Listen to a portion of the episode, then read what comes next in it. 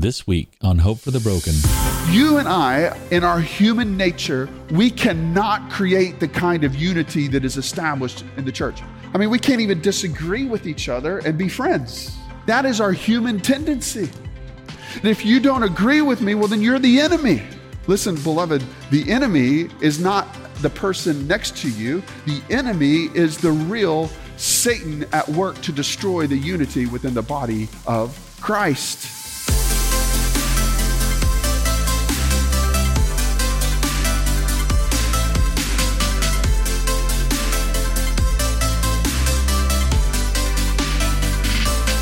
Welcome to Hope for the Broken, the audio podcast ministry of Trinity Baptist Church in Mount Pleasant, Texas. I'm your host, Austin Mahoney. We exist to become a gospel centered community, redeeming brokenness through hope in Jesus Christ. At Trinity, we believe we are all broken and in need of the redeeming hope found in Jesus. For more information about our church, visit us on our website at trinitytx.org. This week, we continue our series called Made New. Here's our pastor, Chris Wigley, with part 7 titled A New Unity. Well, we are in the middle of a teaching series where we're working our way through the New Testament book of Ephesians in a series that we've entitled Made New, taking cues from one of the major themes uh, that Paul writes about in his letter to the church in Ephesus. And so I want to invite you to take your Bibles and turn with me to Ephesians chapter 4 today. So far, in the, through the course of this uh, sermon series, we've taken a look at the fact that we have a new identity, that, that in Christ we are made new. And as a result, we have a new focus and we have new life. Literally, we've moved from spiritual death to spiritual life that we belong to a new body, a, a, body of believers called the church that Jesus has instituted, and that we discover a new plan in Christ, that this is for all the world, and that we are, we get to be a part of taking the gospel to the world. And then we also discovered last week that we get to pray with a new expectation, an expectation that the God of glory, the all powerful, almighty God hears our prayers. Today, we're going to study a new unity. We have in Christ, as a body of believers, a new kind of unity. You know, one of the things I love about what the Lord is doing uh, here at Trinity is that He is bringing together a diverse people. When we look at our congregation, we see that we come from a variety of backgrounds. We all have differing experiences some of you have even moved from far off countries like Washington State and Oregon and California, and we're glad that you are here in Pennsylvania. And, and so we, we all come from different places. But God is stirring in our midst a type of unity that exceeds that which we typically understands what it means to be unified. We have a new unity in Christ. And I believe in many ways we are experiencing the new unity that Paul is talking about here in the fourth chapter of the book of Ephesians. And we're going to unpack it today. Here in this chapter, Paul is turning the page, so to speak. Well, I mentioned earlier on in our study that the book of Ephesians can be broken down into two parts. There's the theological, the, the foundation forming of the first three chapters of the book of Ephesians. And then the final three chapters, chapters four, five, and six, are much more practical in nature. And so he is turning the page. He's now going to answer the question of how being in Christ affects the way in which we live and we live amongst each other. He's going from principle to practice. He's going from orthodoxy to orthopraxy. And here's the truth, beloved. Our theology is always best discovered, what we truly believe is always best discovered in how we live it out each and every day of our lives. What good is it to have the knowledge of the truth, but yet not live according to it? And Paul is key in saying, no, no, no, no. You need to not only have the head knowledge, you need to have the life transformation that comes as a result to aligning your life according to uh, God's word. So the question is, how is this truth, how is this unity that he's going to talk about uh, lived out in our lives?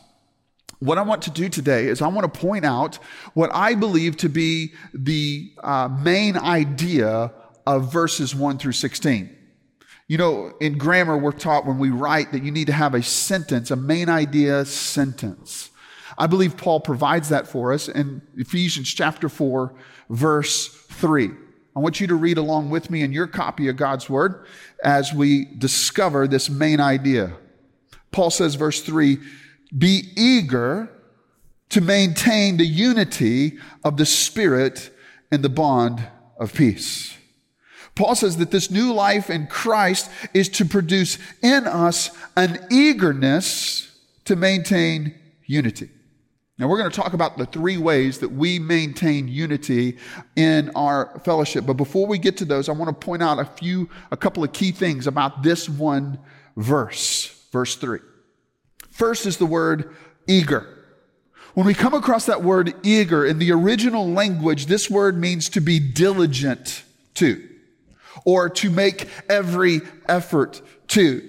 The idea is that we are to strive for, that we are to work hard, that we are to put all energy into maintaining unity.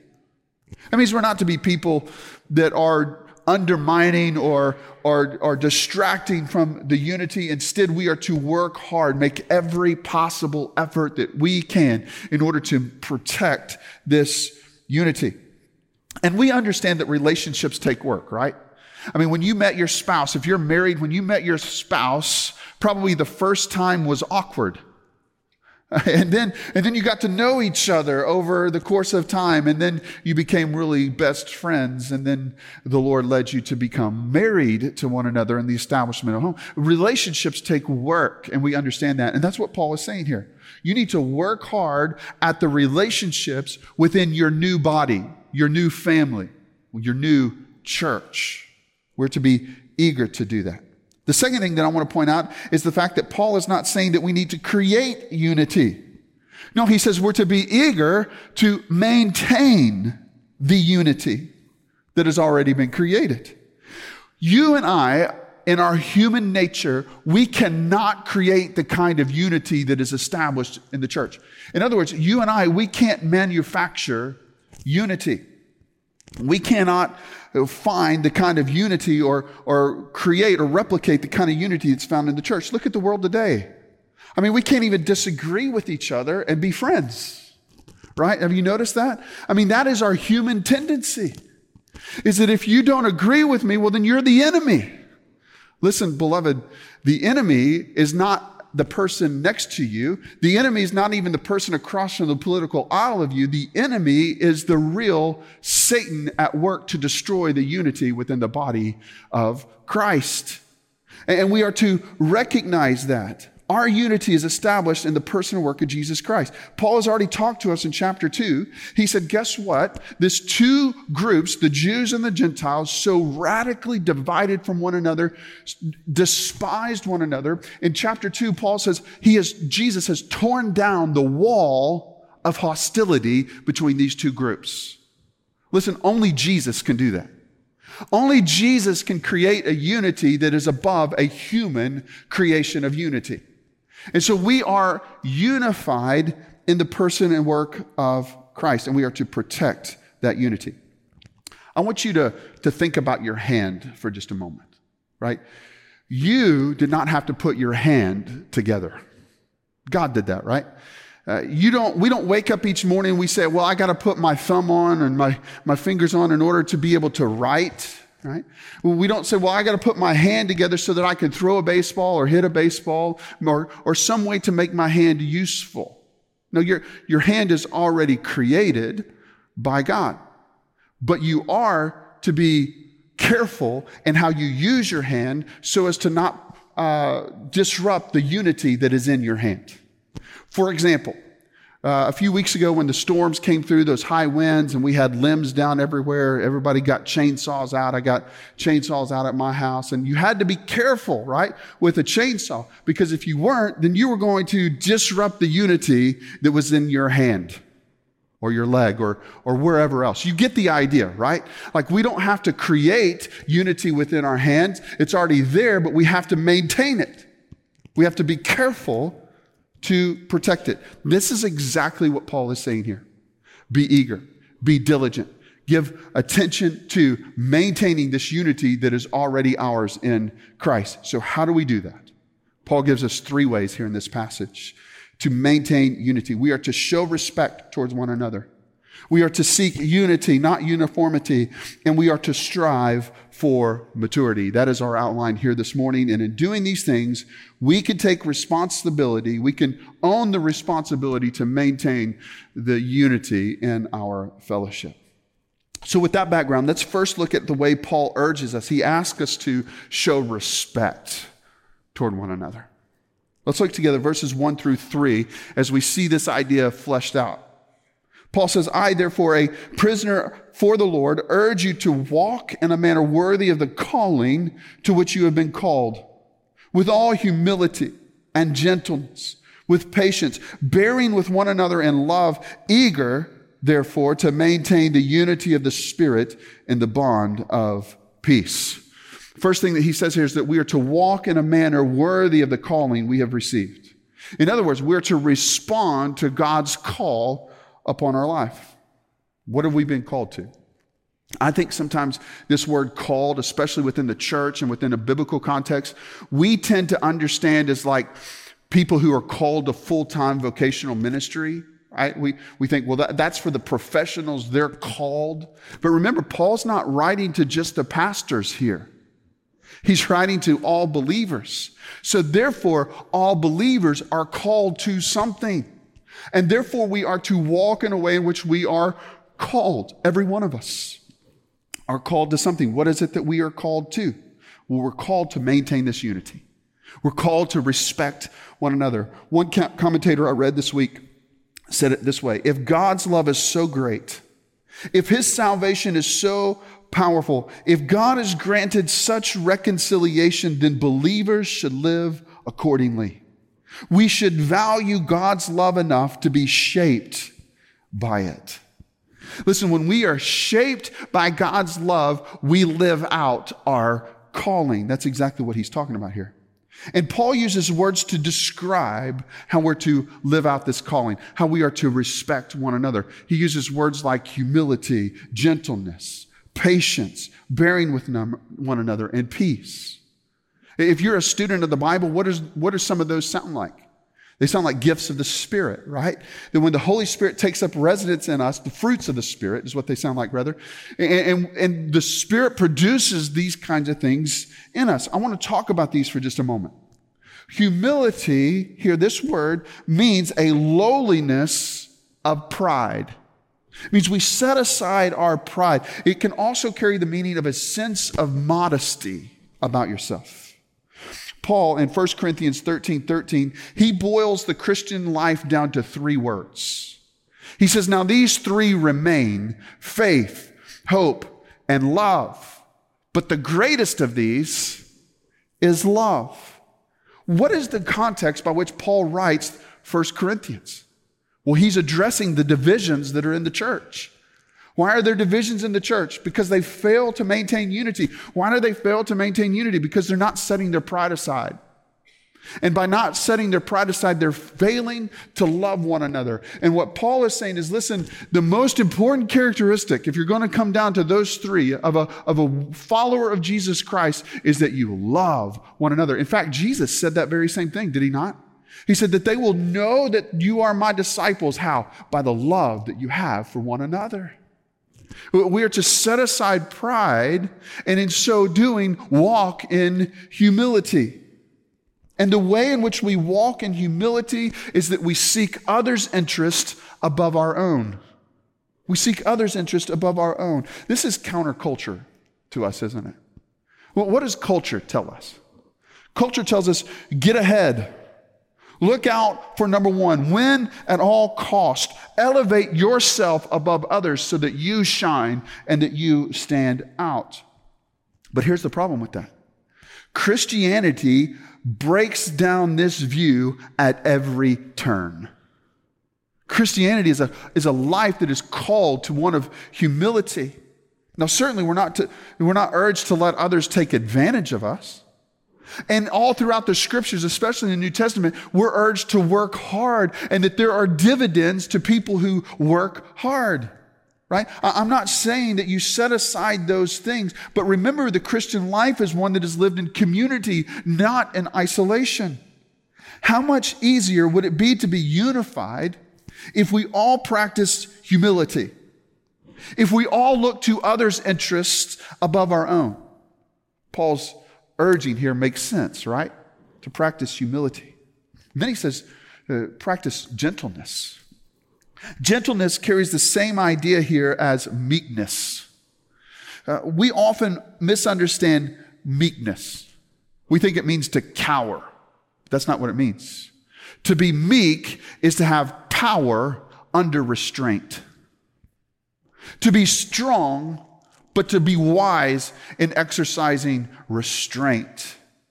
It conveys a certain level of sensitivity towards others, which displays that we value others in such a way that we desire not to harm them.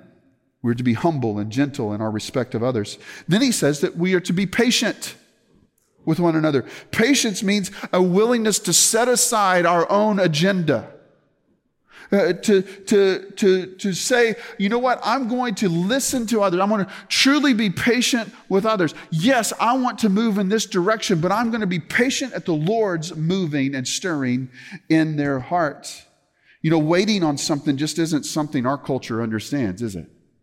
No, we want it, and we want it now, don't we? Uh, patience is a virtue. For the Christian life, we should be patient. And the way we show patience and maintaining unity is that we give others room and we give others time to learn and to grow and develop. We work to maintain unity instead of demanding that others come along at the same pace.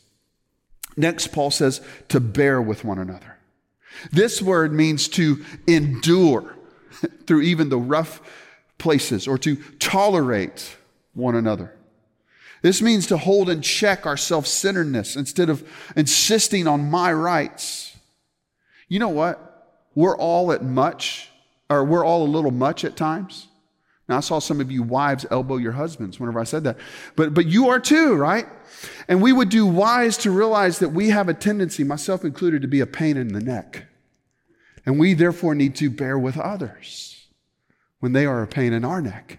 And you see this whole concept here of, of these key ingredients to maintaining the unity. So we maintain unity by showing respect for one another. Secondly, we maintain unity by seeking unity, not uniformity. One of the most beautiful things about the church, and when I talk about the church, I'm talking about the capital C church, you know, the, the universal church, not just Trinity, but all believers and all places at all times. The church is so beautiful. And the reason why it's beautiful is that there's such unity even in the midst of diversity. I think I mentioned this a couple of weeks ago in our sermon that we, in a lot of ways, we have more in common with the Christian on the other side of the world than we do with the non Christian across the street from us. Uh, there, there is, we are family and, and, but we're different. And I want us to read verses 4 through 12 as it highlights this idea of unity but not uniformity. And as I read it, I want you to do something.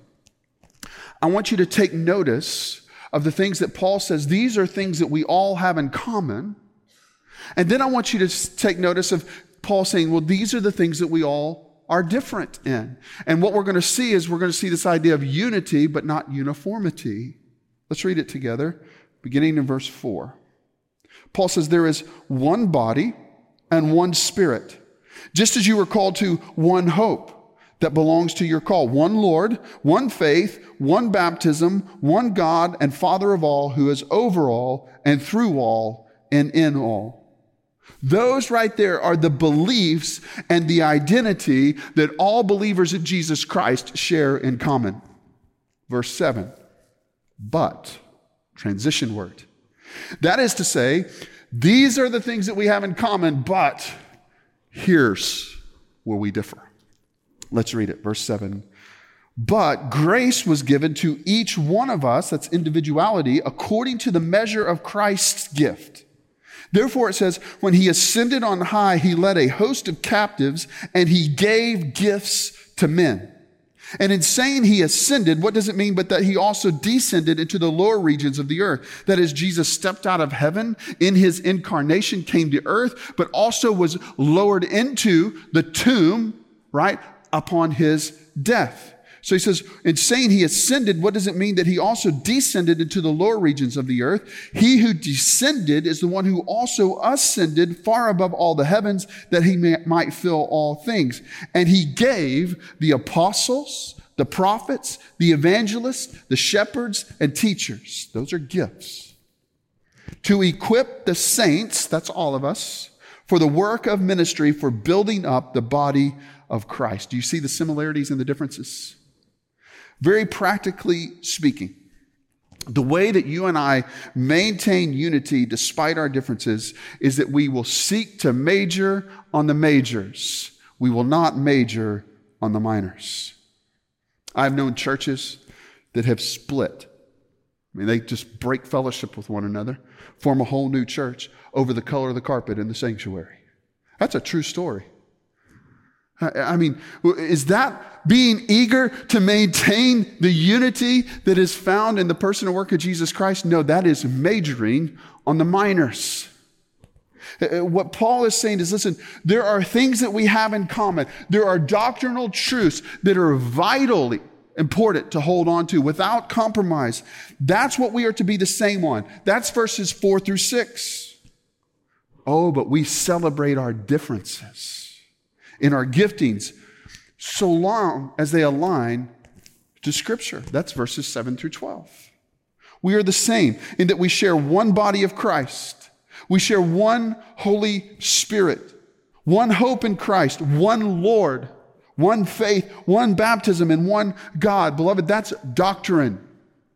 And when we do our starting point, which is our new member workshop, if, if you are a guest with us and you would like to know how do I get connected to Trinity Baptist Church, you would come to our starting point. The next one will be August the 20th on a Sunday morning at 11 a.m. So if you're interested in that, you can sign up for that. But at starting point, one of the things we say is this we say there are essential doctrines and there are non essential doctrines. The essential doctrines are doctrines we hold with a closed hand, meaning this, there's no negotiating on them. Those are things that we believe about the Bible, about God, about Jesus, about the church, right? About mankind. These are essential doctrines that we will hold on to unwaveringly. But then there are non essential doctrines that we hold with an open hand, and we lovingly debate those doctrines, but we never divide on those things. And so at Trinity Baptist Church, the way we're going to maintain the unity of our fellowship, especially as we grow more and more diverse, is that we are going to major on the majors. We're going to hold tightly together to the doctrines that we hold to unwaveringly and will lovingly debate, but never divide on the doctrines that are non essential. And then he says, we differ in the gifts that we have. In other words, not everyone is an apostle. And by the way, I believe that apostleship ended with the, with the 12 apostles in the pages of the New Testament.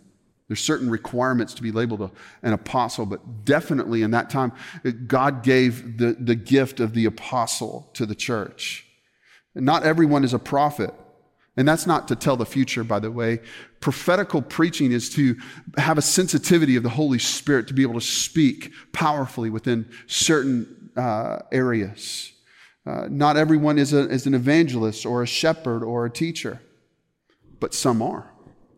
And we are not all the same in our, in our gifts.